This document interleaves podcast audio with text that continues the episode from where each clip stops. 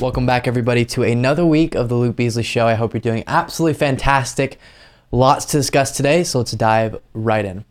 We talked on yesterday or last week's show, a couple different shows about the Brittney Griner prisoner swap and how there was quite the criticism from the right wing. And one of the things I said in the initial story about all this was that there really is a lot to consider, a lot of complexities in these negotiations, and it's almost hard to know what things were being weighed and whether or not every little aspect of it happened perfect if you're not in those rooms. But from what we saw, the criticism that was happening, right? From what we knew about this negotiation, I did not understand what the right wing criticism was all about, except for kind of dishonesty trying to get jabs in to political opponents. And so that has been further expanded on from some recent events in the political world that I want to tell you about. First, let me kind of lay the groundwork for anyone who's not caught up on this. So, Brittney Griner, WNBA star, got uh, wrongfully detained for having a tiny little amount of CBD or marijuana or something like that, um, some marijuana product, and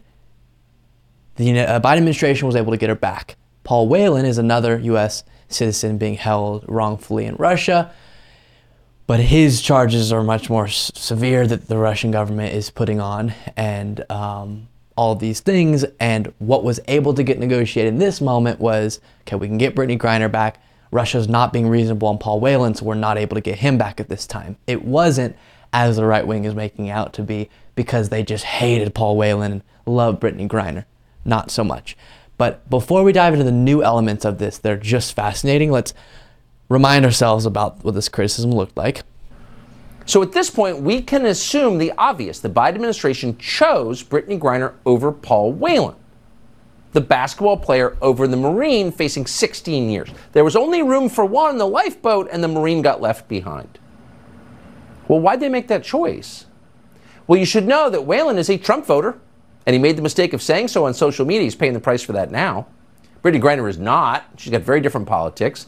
Brittney Griner despises the United States. She's been very vocal about that. Okay, and then that's another element. They have obsessed over her not agreeing with them politically and saying that I guess her criticizing her own country, a place where that's supposed to be something we have the right to do, is a reason why she shouldn't be brought home or something. I don't know. Very strange. But uh, here's another example of this right wing criticism. Take a look at the other things, though, he has going against him in the court of public opinion here. Paul Whelan. He's straight, he's white, and he's a man. And also, this is key, he's not famous. That's bad for him. I mean, just how vile. Trying to make it seem that Biden chose not to bring Paul Whelan back as if he had the choice, which we know now he didn't. It's Russia that's being irrational. They're the reason why Paul Whelan is not coming back. But is because Paul Whelan is a straight white male? Really? Really? That's what you're going to go with? Come on. Okay, well, here's the new element of it.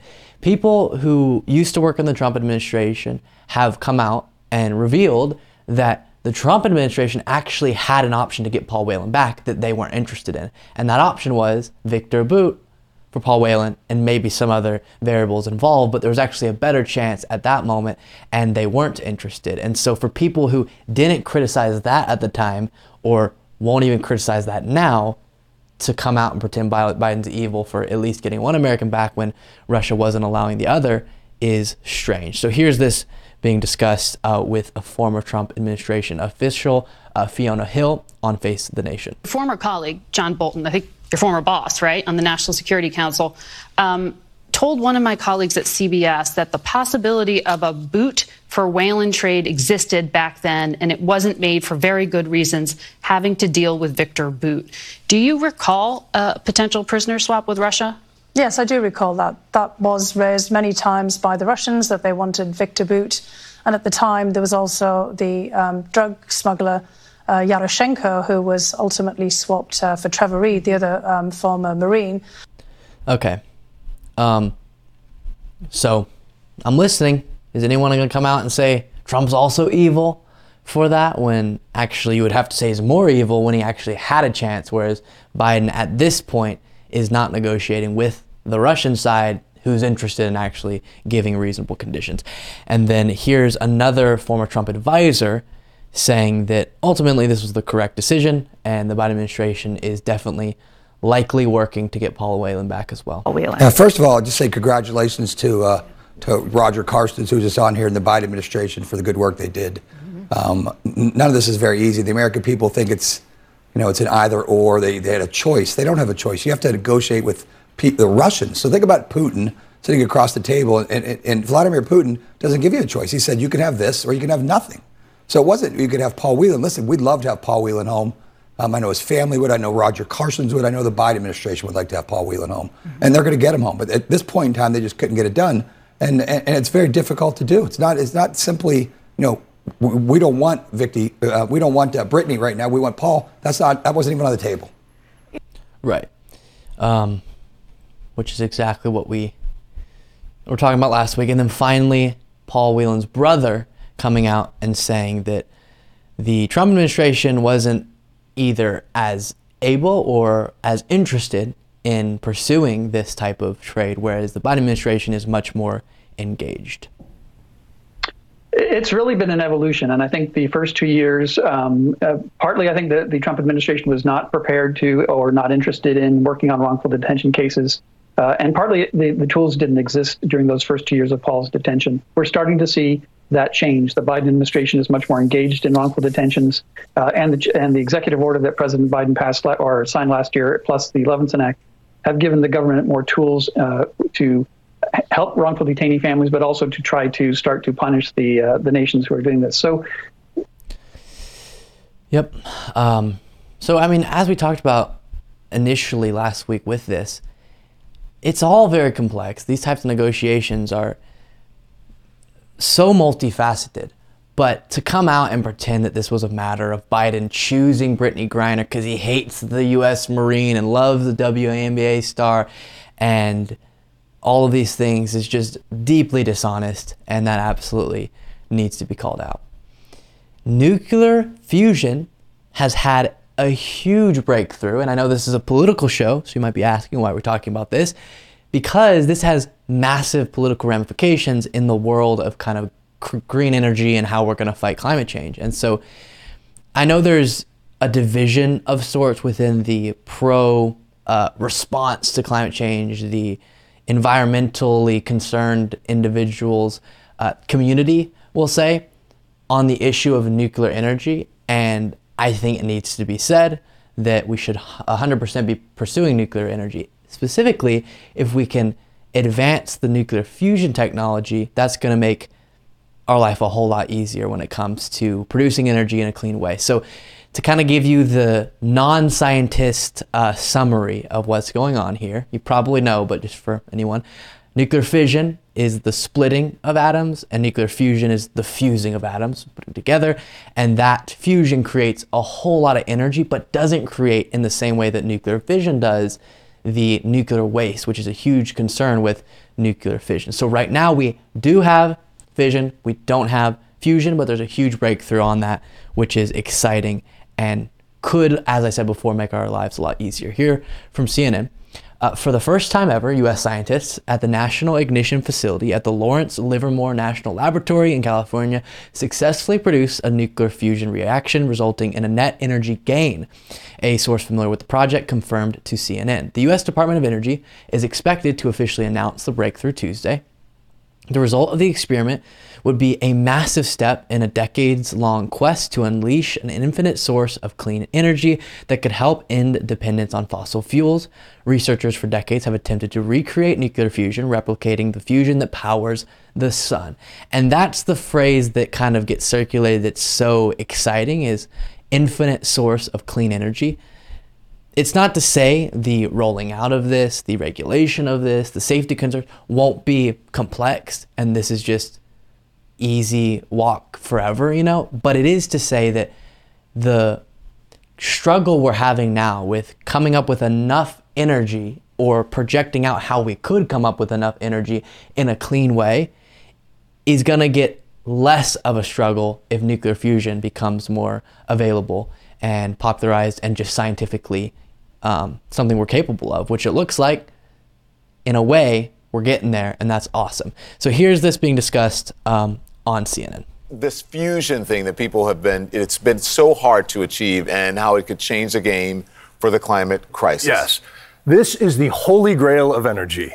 Imagine uh, a glass of water fueling your house for hundreds of years with no waste, cheaply, renewably.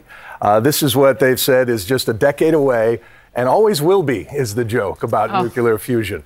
Fission, uh, that we are familiar with, splits atoms and creates all the nuclear waste that we know about. Fusion jams them together by basically creating a star in a box. You're creating the power of the sun, uh, and you're using uh, hydrogen atoms, water, H2O, right? And smashing them together. And up until now, the, the conventional way to do this was to use these massive magnets, magnets that are big enough literally to lift an aircraft carrier. Wow. But the Lawrence Livermore uh, laboratory, they decided to use lasers. And so they're heating up this, this hydrogen plasma, making it so hot that the reaction creates more energy than you put in. And so this could be a major breakthrough, Secretary Granholm expected to uh, announce tomorrow. That is huge. Uh, so I'm going to be interested to hear. Let me know in the comments where you guys stand on all this, the excitement level, the interest level, um, because of course I can already predict the title of who who knows how we'll actually title it, but a breakthrough on nuclear fusion, something or another, isn't to grab people like some other things, but it actually has more of an effect on the world than much else. I mean, this is a way we could genuinely save ourselves from many of the ramifications of climate change by slowing it um, significantly and not having to worry about where do we get the the resources and the technology and all of that in the same way that we do with other of course fossil fuels but then also even a lot of green energy alternatives have some logistical struggle. Now that's going to be a thing with fusion but at least we know there really is an infinite amount of energy that can be produced if we could effectively master nuclear fusion which is unbelievably exciting. Kari Lake has been talking about for a while the big lawsuit she's bringing on to challenge the horrible election process that she has yet to prove why it's horrible. But she's finally actually filed the lawsuit and it is a mess. And so we'll discuss that in a second. It definitely is not at all the uh, groundbreaking and demolishing story that she would have hoped with the election being horrible because as we know, those claims aren't just not true and they've built a re- uh, reputation, the Kari Lakes, the Trumps, that when they make these types of claims, we can know pretty much that they're likely without merit. But here's this being reported on ABC, and then we'll dive into some more specific aspects of it. After long refusing to commit to accepting the results of her race, if she lost, Republican Kari Lake on Friday filed the legal challenge she's been threatening in the aftermath of losing the Arizona governor's race. A civil complaint was filed Friday uh, with all of these individuals involved in the state government. There are multiple falsehoods, can you imagine, guys, and distorted assertions included in the lawsuit that echo the failed legal challenges brought by uh, former President Donald Trump's team to overturn the 2020 election. The lawsuit seeks extraordinary, unprecedented, and likely unlawful relief of fully overturning the state's election and certifying her as the winner instead of Hobbs. so it demands that either you can make Kari Lake the governor in a response to this lawsuit that has no evidence, or you can uh, do a new election. And that's kind of the set of options that have become pretty common on the side of the Trumpsters and the MAGA people. They'll always say after they lose, okay, either the way that you make this right is you just declare me the winner, even though I lost, or you uh, do a whole new election. And if that one doesn't go my way, then I'll keep doing this and we'll be in a cycle forever. Well, in this lawsuit, there were so many wild parts of it. One of them, as Yahoo News reports, quote, the eyes of the country are on Arizona. The lawsuit begins, says Yahoo News. Quote, the results of that poll are stunning. 72%, this is in the lawsuit, 72% of likely voters said they agree with Lake's statement, including 45% who strongly agree. So they cited some poll saying that people agree with Lake's claims. K, who cares? That how does that connect to the validity of the evidence you're uh, supposed to be presenting? And then, as this article continues, speaking of trying to undermine democracy, Lake's lawsuit claims that, quote, hundreds of thousands of illegal ballots infected the election in Maricopa County, and that thousands of Republican voters were disenfranchised due to long lines on election day. Equipment was, quote, hacked, and printer failures were intentional misconduct intended to deny Kari Lake her crown. Uh, never does, and that's, you can see if you're watching today and not listening, that this is intertwining quotes from the actual lawsuit and the op ed that I'm reading from. Um, but as it highlights, never does her lawsuit acknowledge that voters affected could simply drop their untabulated ballots in a secure box to be counted later. So the one bit, and I'm kind of trying to race through this so we can understand it all quickly. Uh, the one real thing that they can point to is that there was issues with the tabulator machines on election day that were resolved. And what they don't note when they talk about that is the voters didn't get disenfranchised. They learned, okay, the tabulator might be broken. Just put your ballot in this box, and then once we get the tabulators fixed, which they did on election day, we'll put them through, and all will be well. And that's what happened, and no one was disenfranchised, and that's why there is no claim uh, to be made here. Continuing, meanwhile, the lawsuit claims, quote, tens of thousands of early ballots with mismatched signatures were counted, a fact that Lake and her lawyers know despite not having a single one to offer as evidence of the county's diabolical plot. If tens of thousands of early ballots had mismatched signatures, they could present at least one, which they didn't. And that's how you understand how silly this is.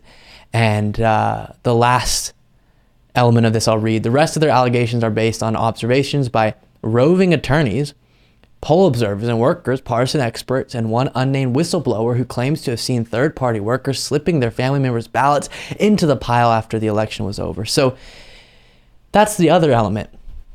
If you have uh, built up an audience of people who believe your claims, then you can get some of them to come out and say, I saw something very fishy when I was in line.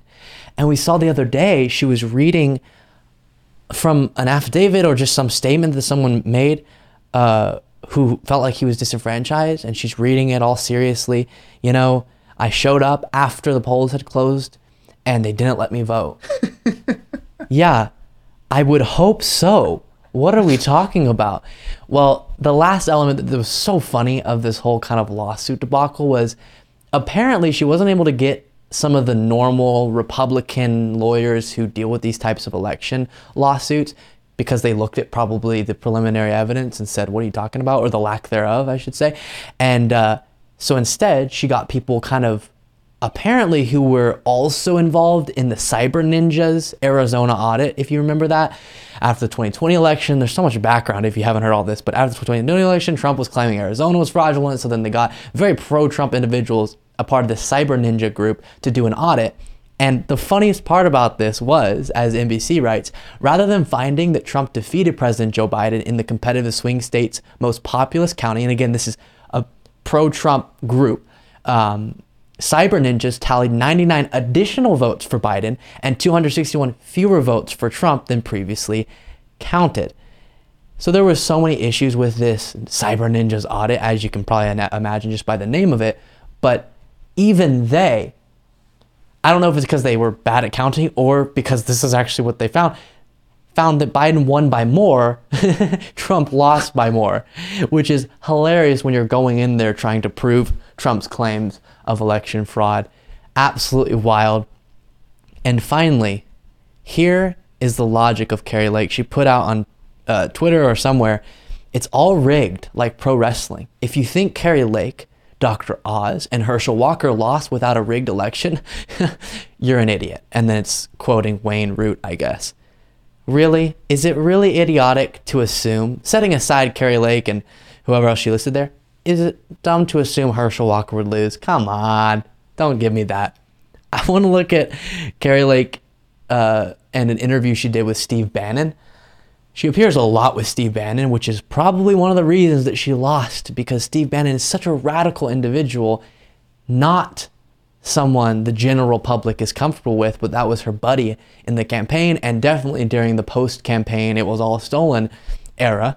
Um, listen to the first clip I want to show you from this interview that's just so sad the way that they think. The receipts to show that she was legitimate, she would come forth and, and answer all this. All they're doing is obfuscating. The reason is they ain't got the receipts. That's right. They So, did you hear that? The reason that this is all suspicious is because Katie Hobbs, as he begins, I think it cut off a little bit. Let me play this one more time. if she had the receipts to show that she was legitimate, And then he said she should bring them forward. Wait, the election is the proof that she was a. We have to bring you receipts for why the claims you're making aren't true when the claims you're making are completely without evidence. How do we even. How do I prove that negative? I don't understand.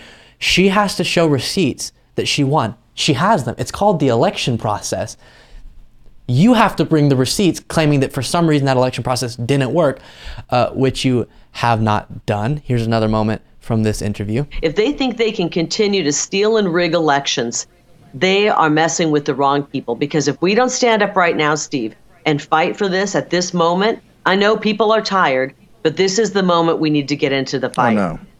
Because if we If look at- let them rig Yeah. another election, it's game over. It's the country's gone. It's gone, guys. That's one of the things that Trump always said, and it's why.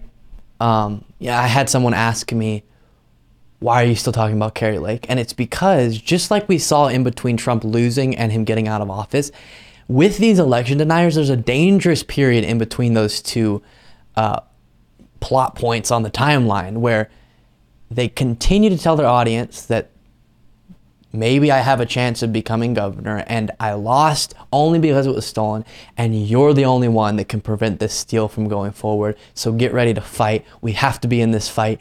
And as I'll always say, usually saying the word fight in a political context is fine. Fight for what you care about, fight for universal health care.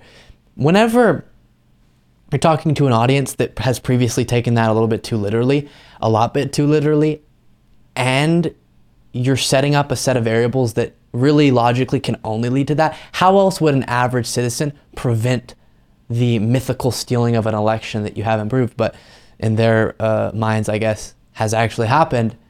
Well, the only example they ever, saw of it getting tried was preventing the certification um, on January 6th, which was violent. Now the certification has happened. So what are what are you even What do you mean fight? What are they supposed to do? And that's when you start seeing people take it literally, which is really scary.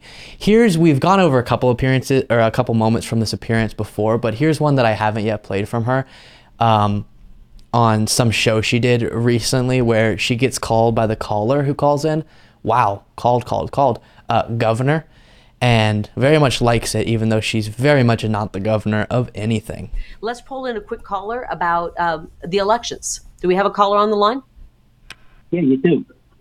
Hello, Governor. Hi. Hello. Thank you for Governor- joining us. Yeah. Hi, Governor Lake. Um, they Hello. Would not, they would not have done what they did unless they had an escape plan. They know what you're going to file. They know what judge it's going to have. They're going to try to. All right, and then whatever the heck's going on there afterwards. So it's a little sad. It's a lot sad. Can you imagine? Imagine if you applied for a job, and um, or you you're working on your doctorate, let's say, and you fail the final test, whatever it is. I don't know, whatever is the final step of becoming a doctor. And then you ask all your friends to call you doctor, even though you Oh no. even though you hadn't actually done the thing that would have made you a doctor. Mm. No, no, no, no, no. Call her. She's not governor unless she wins, and she didn't. I want to talk about an interview. I'm sorry, guys. I'm subjecting you to so much Kari Lake, but this is just wild, and I had to talk about it. That Kari Lake did with, you guessed it, the My Pillow guy. And I don't think you could get two more wacky, bonkers people, not in the same room, but you know, together, than Mike Lindell, the My Pillow guy, and Kari Lake, the, um, as I called her on a previous segment, America's fascist stepmother. you just can't get any more uh, bonkers. And so here is this appearance that they did with one another. Very strange. Let me ask you a question. I do know you, and you are one of the most genuine, honest, kind people. People absolutely love you. And you are an honest person. Speak for yourself, Kari. So before it continues, let me kind of set up the discussion they're going to have in the segment relates to Republicans now feeling like they should give up on the mail in voting's fraudulent claims and just lean into encouraging their voters to vote in legal ways, completely legitimate ways, but convenient ways. And so if you can't show up on election day, try to find a time early voting, or if you're someone who wants to do it this way, mail in vote, you know, or uh, drop off a ballot at a ballot drop box. However, you can vote, vote. And some Republicans are thinking, we've covered this, we should shift our narrative because for no reason, just coming out and saying all these things are fraudulent when they're not just hurts us. It makes it harder for our voters to vote. So we might as well encourage them to make it happen however they can. Well, Kari Lake and Mike Lindell do not like that idea because, God forbid, our democracy is uh, more convenient to participate in. So, a lot of the Republicans, and we don't have a lot of time, so answer this quickly, are suggesting that we start uh, ballot chasing and acting like the Democrats. I'm for reforming our elections, but in the meantime, how do we start winning again until we can get honest people in to reform our elections? Do you think we should ballot chase? Eh, that would be the worst thing. That's exactly the opposite of what you should do. A hundred percent opposite.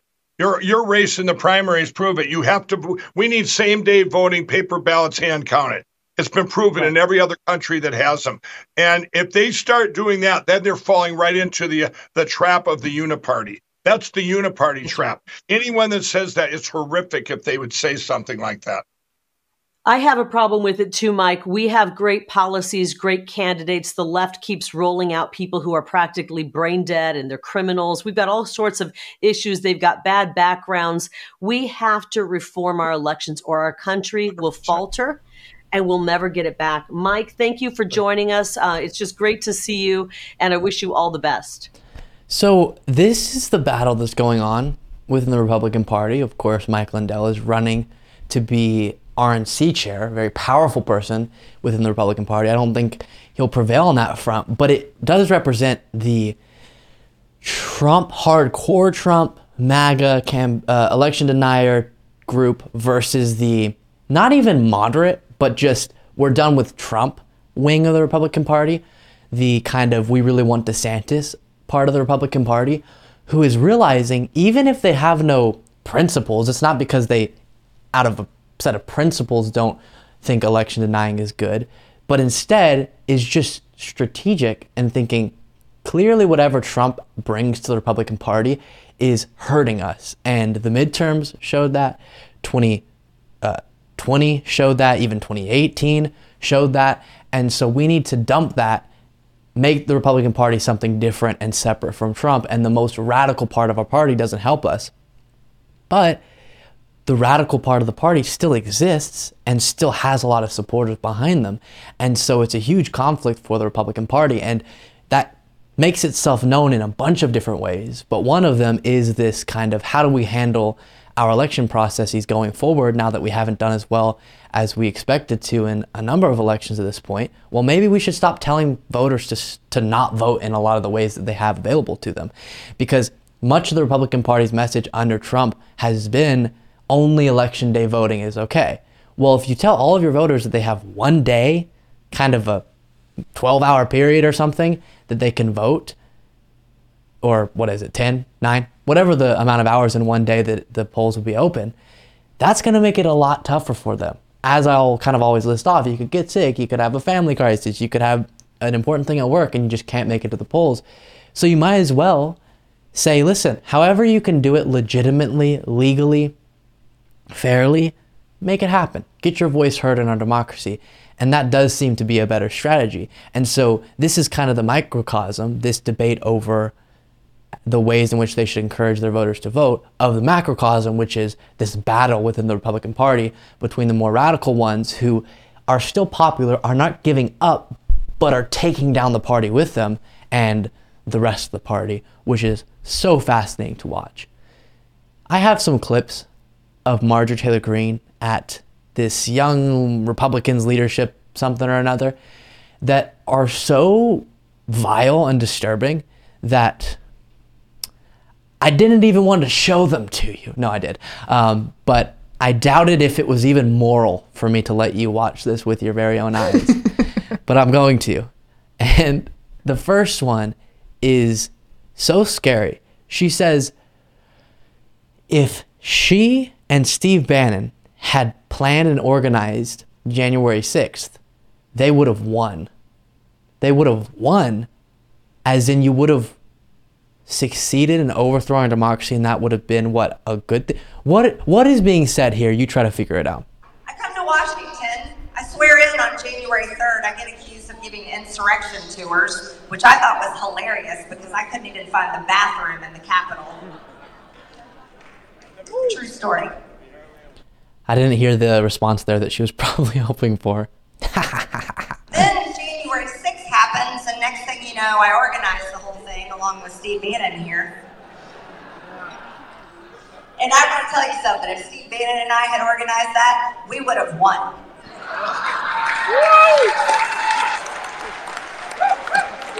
Not to mention, it would have been armed. Did you? Did the? So openly in the United States, House of Representative members saying, if I was the one who planned an insurrection, I would have succeeded in overthrowing the government and I would have made sure everyone had guns. Did you hear? She said, I know it was hard to hear because it's kind of an iPhone clip, but she says, uh, this isn't word for word, but we would have won, was one of the parts. And then also, not to mention, she says, we would have been armed. We would have been armed.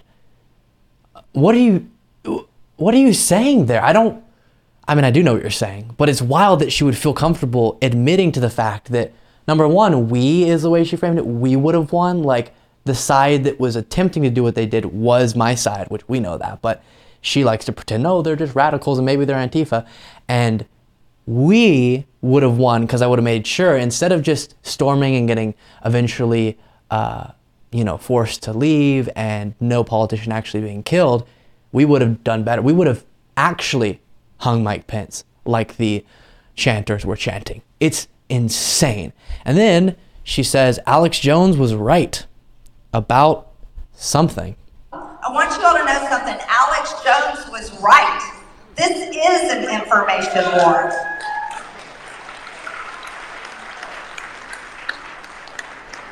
And we're losing. We are losing. So he's right about it being an info- information war, which she says they're losing. The reason you're losing is because your information is incorrect. That's why. One, uh, you know, set batch of information is correct. You happen to be holding the incorrect um, batch. That's why you're losing. Another moment here, she's quite proud of the fact that she does not want to support or has not supported Ukraine's effort in protecting themselves. New York, that means a lot to you. Since 9 11, over 1 million Americans have died of drug overdose. Over And time and time again, whenever Democrats try to put forward legislation that would invest in the proper resources, programs to help people with drug addiction, it's Republicans largely standing against that. 1 million. Now, I have the honor to stand before you and tell you I have not voted for a single penny to go to the war for Ukraine. Not one penny. And then they cheer. Yay. Let them suffer. I don't, I don't know. You can debate about how much you feel we should be supporting. I happen to think that we should have given all that we have and should continue to give a lot because of the deep and profound ramifications we've discussed previously. But she's saying zero, nothing, which is pretty uh, unfortunate. And then finally, she has just such an incorrect take on school shootings. Young people, usually young white men, will pick up a gun and shoot up their schools. How did these things come to be here in the United States of America? I want you to know it grieves my heart. I'm a mom, I've got three kids. My kids are adults, and I just can't understand how children are being attacked today in America. In our schools, where it used to be the school teacher was the most trusted person for every parent, And this is where it gets wild. So she starts talking about after outlining the sadness of school shootings that the blame is cast on leave their child with. Now it's the school teachers who are grooming kids. Think about that. They're grooming children to hate. they're grooming children to hate. So she's saying it's not the fact that the United States has incredibly lax gun laws. It's not even what they normally put forward, which I agree is one of the variables, which is mental health, and that needs to be addressed. And again, as I said previously, we've tried to invest in the Democratic Party in mental health programs, and it's the Republican Party who blocked it. But uh, I completely lost my train of thought now. that was too much energy spent saying that. Um, but she doesn't even say that. The blame should go on school teachers in her mind that they're, quote, grooming our children to hate. It is completely vile because that is continuing to do what we've seen much of the conservative movement these days, not all, but a lot of it, uh, do, which is demonize teachers, educators who already aren't given the amount of resources, pay, and treatment that they should, the quality of treatment that they should. But now the conservative movement is trying to make that life even more difficult and unappreciated, which is so, so enraging.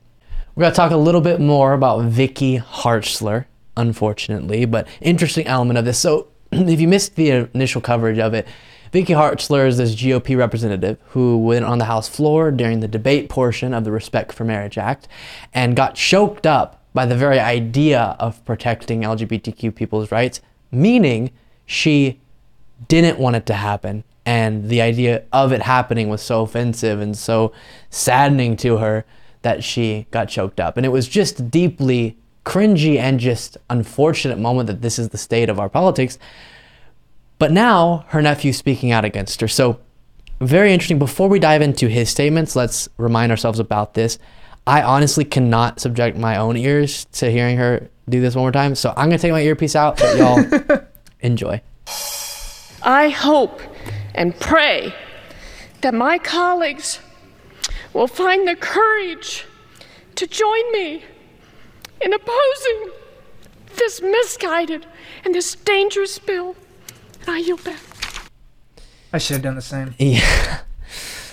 I was preparing for the show today and pulled it up, trying to find, okay, where do I start this and listen to it, and just got uh, the cringiest physical reaction um, I could possibly imagine. Well, here is a TikTok that Andrew Hartzler, her nephew, put out responding to this. It's more like you want the power to force your religious beliefs onto everyone else. And because you don't have that power, you feel like you're being silenced. But you're not. You're just gonna have to learn to coexist with all of us. Absolutely. And then we're going to get to part of this interview he did with CNN after that clip went viral. But before we do, it's a great point he's highlighting that why is it hard to understand that you can have your marriage you, the way that you want it. You don't ever have to get into a same sex marriage if you don't want to. That's not what we're proposing. It seems to be that some people within the Republican movement talk about the Respect for Marriage Act like it's forcing them to be in a same sex marriage. No, just live your life, do your thing. We'll do ours, okay? And because the government is secular, because the government is not going to favor one set of religious views over another, we can do that and we can respect one another's uh, points of view slash identities, etc. Very hard to understand, as he highlighted there, for many within the uh, anti-LGBTQ right will say. Well, here's part of the interview he did later on with CNN. Um, they have like real consequences for young people like me. Like when I was at Oral Roberts University, I was subjected to conversion therapy like practices, and that was totally legal because of the policies that my aunt has helped put into place. Um, so after I graduated, I partnered with the Religious Exemption Accountability Project, and together with 40 other students from institutions across the country, we are advocating for all students at religious universities to receive equal protections. I'm curious. Very good. So, I mean, raising the point that my aunt's, the policies that my aunt supports have been things I've experienced in such a negative way. In school, he was saying subjected to gay conver- uh, conversion therapy, which is such a backwards and traumatic process. And that is why he feels inclined to fight for the rights of LGBTQ people. And in that process, I know I said that in such a weird LGBTQ people, and in the process, standing against people like his aunt, which I can't imagine how that feels, having to do that to a family member, meaning those out in the world who are fighting against the progress that you're trying to make, and one of them is your aunt. Brutal, but uh, good job to Andrew Hartzler there. We talked previously about how Kyrsten Sinema has left the Democratic Party and is now an independent. Well, Bernie Sanders was asked about this in an interview with CNN, uh, Dana Bash, and kind of talked about it initially. I'm going to skip through that part of the interview, but then one of the parts of it that I found interesting was he gets asked, Will you support the Democratic Party now that she's an independent, putting up a challenger against her who from Bernie Sanders' perspective, is a better candidate, uh, more progressive, etc., and working hard to defeat her in her upcoming reelection. Here's his response. Take a look. But first, you know, you were a very important figure on the campaign trail for progressives ahead of the midterms, as you normally are. I'm sure you're going to be campaigning for candidates in 2024. The outgoing Arizona Democratic Party official, uh, one of them says that he expects Democrats will run their own candidate against her. Is that a good idea? Would you support a Democratic opponent against Senator Sinema? I, I don't. I support progressive candidates all over this country, people who have the guts to take on powerful special interests. I don't know what's going to be happening in Arizona. We'll see who they nominate, but certainly that's something I will take a hard look at. Does she have the guts to take on powerful special interests? No, she doesn't. She is a corporate Democrat uh, who has, in fact, along with Senator Manchin, sabotaged enormously important legislation. I want to talk. Absolutely.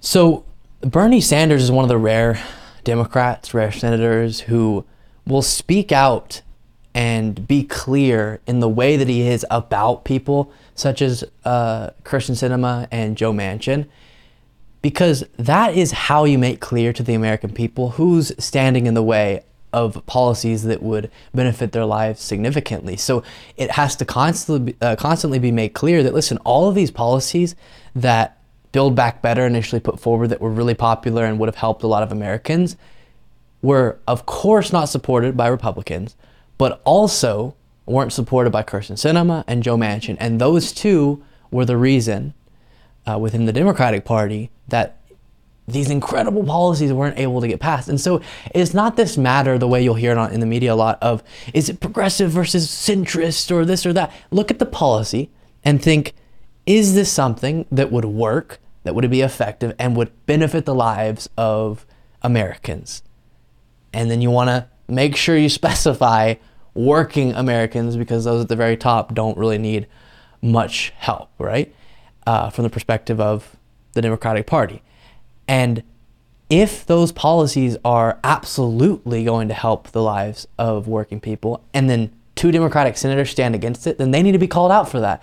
And that's what Bernie Sanders does better than most because it feels a little bit, oh no, I'm going against my own team for a lot of those in the Democratic Party. But you got to step up and make clear so the average American who's not necessarily tuning into every little uh, political story knows who's really to blame for uh, not getting more help.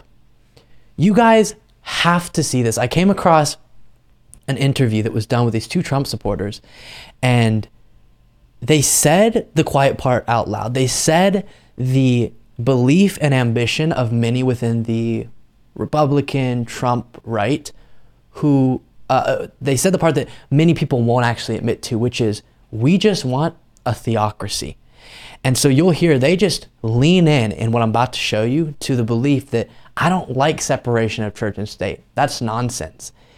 Great job to Michael Shure, who's doing the interview of the Young Turks.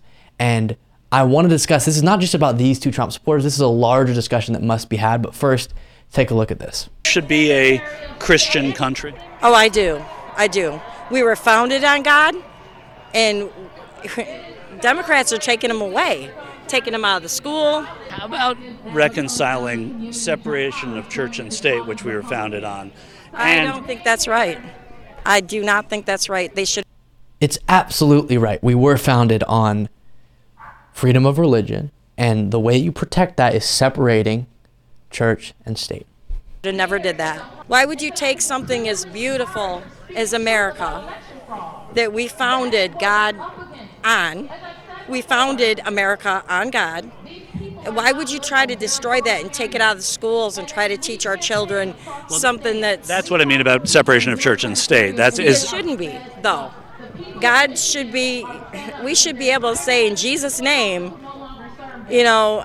And I I don't care what what religion you are, because if we unite and come together as all in one, they'll find the true God. you know, let's say I'm a Jewish dad and I send a Jewish my Jewish daughter to school, and she's made to pray to somebody else's God. Is that? Do you see that as constitutional? If I was the father and I didn't want her to pray to somebody else's God, I would take her out of that school. Well, what if it's a public school? I would take her out of the public school. And then what are his options? Homeschool. So if you, so so if you So every non-Christian should have to go to uh, or should be homeschooled. Our public schools shouldn't be inclusive of people of all different religions. don't believe in Jesus, homeschooling is probably better. It's better. Why don't people believe in Jesus? You come to this country. Okay, and then it cuts to someone else. So again, it's horrifying to see anyone believing that, but it's representative of a larger thing. And what I mean by that is here's Lauren Boebert, and these are the types of people that are perpetuating the ideas that then individuals on the ground, Trump supporters, are buying into. Here's her saying, I don't I don't like any of that separation of church and state junk. so many overreaching regulations in our nation is because the church complied. The church is supposed to direct the government. The government is not supposed to direct the church. That is not how our founding fathers intended it. And I'm tired of this separation of church and state junk that's not in the Constitution. It was in a stinking letter, and it means nothing like what they say it does. Uh, I mean, what's even wild too about that is you're wrong. Of course, Congress shall make no law respecting an establishment of religion or prohibiting the free exercise thereof. The intention of that is to protect the rights of religious people in any different religion and non religious people. You can have the sets of religious beliefs or like thereof that you choose and not have your life hindered because of it. And if you were to govern with one religion as the driving force, you're going to hinder people's freedom in that way.